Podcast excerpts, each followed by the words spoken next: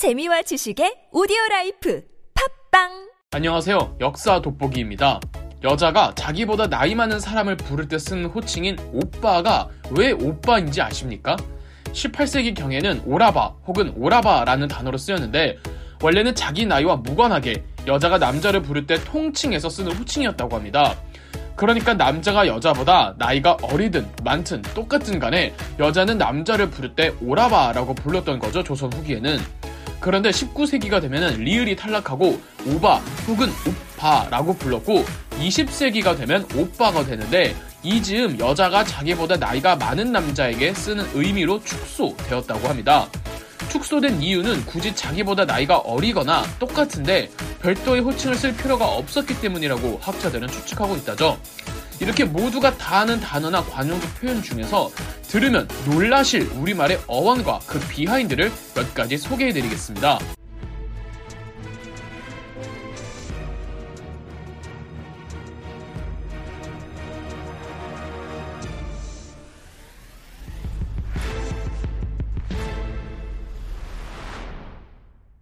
오빠를 이야기했으니 언니에 대해서도 설명해드리죠.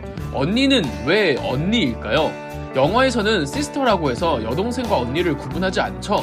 순 우리말도 원래는 누이라는 말로 통칭하면서 구분하지 않았습니다. 그런데 한자는 자와 매로 구분을 합니다. 한자를 쓰는 우리말에서도 결국은 누이를 구분해야 했고 나보다 나이가 많은 여자를 윗누이 혹은 웃누이라고 불렀습니다. 이 웃누이가 축약되어 언니로 변환됐다는 설이 가장 유력한데 결과적으로 이 언니라는 단어는 20세기 때 처음 등장한다고 합니다. 그러니까 오빠처럼 역사가 그렇게 오래되지는 않았던 거죠.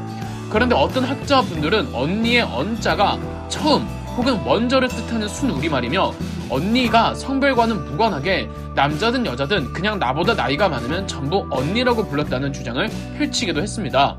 지금은 거의 폐기된 주장인데 당시에는 많은 사람들이 그렇게 믿어서 해방되고 나서 아주 짧게나마 여자가 남자 선배를 부를 때도 남자가 남자 선배를 부를 때도 언니라고 하기는 했습니다.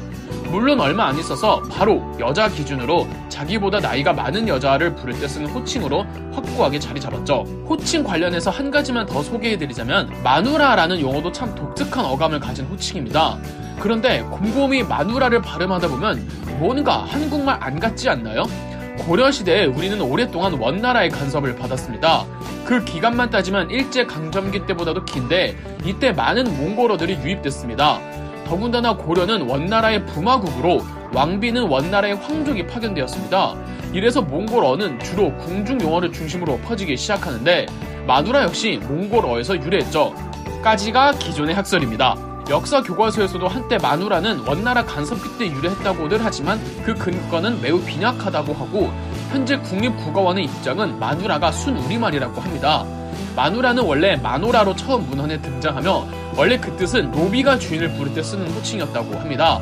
지금 쓰는 마누라의 뜻과는 완전히 다르죠.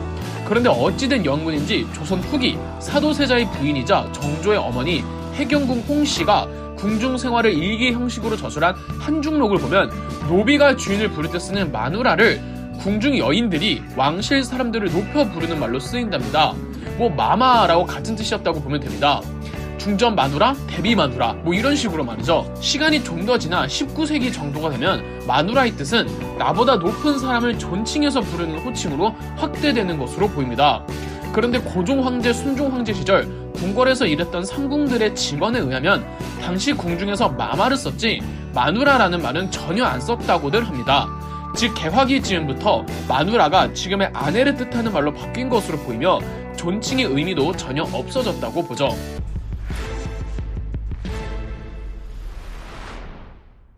그렇다면 몽골어의 영향을 받은 우리말은 아예 없을까요?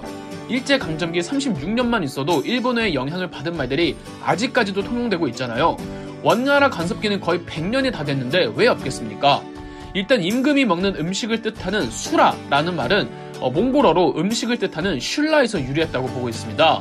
오랑캐라는 단어도 원나라 간섭기 때 들어온 말로 단어 오랑캐는 아예 몽골어입니다. 몽골인들이 자기네와는 다른 야만 부족들을 지칭할 때 쓰는 말이었다고 하네요. 송골매와 보라매의 앞글자들 송골과 보라 역시 해당하는 새를 지칭하는 몽골어입니다. 또 하나 원 간섭기 때 고려 조정을 내정 간섭하려고 원나라 정부에서 파견한 몽골인 감독관들이 있었습니다. 이 감독관들을 다루가치라고 불렀는데 하나같이 다루가치들의 횡포가 이만저만이 아니었다고 합니다. 어, 백성들한테 못된 짓도 많이 하고 고려 조정의 갑질도 오지게 하고 이래서 다루 가치는 고려 백성들에게 굉장히 안 좋은 인식으로 자리 잡혀 부정적인 어감을 가진 단어였고 이후 특정 직업이나 계층 혹은 그러한 사람들을 비하하는 말로 마치 다루 가치를 연상케 단어 끝에 무슨 무슨 아치를 붙였습니다. 예컨대 벼슬아치, 양아치처럼 말이죠. 그런데 이 아치가 원 간섭기 때 들어온 말이 아니라 원래 우리 말이었다고 주장하는 사람들의 학설이 다시 힘을 얻고 있습니다. 자꾸 이런 혼동이 오는 건 한국어 자체가 몽골어와 밀접한 관련이 있기 때문입니다. 이러다 보니까 비슷한 어감의 단어들이 한두 개가 아니라 원 간섭 들어온 말인지 아닌지 구분하기가 쉽지가 않은 거죠. 다음 소개해드릴 어원은 욕인데 어, 욕까지는 아니지만 우리말 중에서 어, 상대방을 욕보이는 말로 멍청하다라는 말이 있습니다. 이 멍청하다는 멍텅하다에서 나온 말입니다. 흐리 멍텅하다라는 말이 있잖아요. 멍청이든 멍텅이든 이게 무슨 뜻이냐? 생선 중에서 멍텅구리라고 부르는 종이 있었다고 합니다. 도치 종류의 바닷 물고기라고 하는데 못생기고 동작이 굼뜬 게 특징이라고 합니다. 생선 중에서도 모자란 놈인데 과거 조상들은 이렇게 미련하고 답답한 사람들에게 너 왜 이렇게 멍텅구리 같이 구냐 이런 식으로 말을 했다고 합니다. 뭐 마음 같아서는 더 심한 욕들의 어원도 소개해드리고 싶지만 심의에 걸리고 어, 대부분이 전부 성적인 요소와 관련이 있어서 그냥 넘어가도록 하겠습니다. 욕 말고 정신이 맑아지는 음식에 관한 어원들을 말씀드리겠습니다. 먼저 한국인의 소울푸드 김치. 자, 우리가 알고 있는 빨간 김치는 역사가 그렇게 오래되지는 않았습니다. 고추와 고춧가루가 임진왜란 이후에나 들어오기 때문이죠. 그렇다고 김치라는 단어가 없었던 건 아닙니다. 정확히 우리가 언제 김치를 먹었는지는 알 수 없지만 이전까지는 하얀 김치를 먹었습니다. 동치미라든지 백김치라든지 말이죠. 김치의 원래 어원은 침채입니다. 한자 풀이를 하면 담궈 먹는 야채라는 뜻인데 배추, 무, 오이 등 다양한 야채들을 소금물에 담궈 절여 먹는다든지 발효시켜 먹는다는 뜻이죠. 이후 침체는 딤채, 짐채, 김채 등 다양하게 불리다가 조선 막바지였던 19세기 때 김치로 정착되었다고 합니다. 김치만큼이나 한국에는 게 소울푸드가 있습니다. 바로 라면이죠. 라면은 아시다시피 일본에서 처음 생산됐습니다. 그런데 라면은 중국어와 한국어가 결합된 단어입니다. 일본인들은 라멘이라고 부르는데 음식 자체는 일본에서 만들어졌지만 이름은 또 중국어에서 출발했죠. 중국에서는 라멘이라고 면을 뽑아 튀긴 뒤 건조시키는 전투식량이 있었답니다. 이 라멘은 한자의 중국식 발음이고 한국식 발음으로 하면 남면입니다. 이 전투 식량이 중일 전쟁 때 일본군에게 소개되고 여기서 일본군이 이 튀김면을 끓여 먹으면서 라면이 시작됐다고 합니다.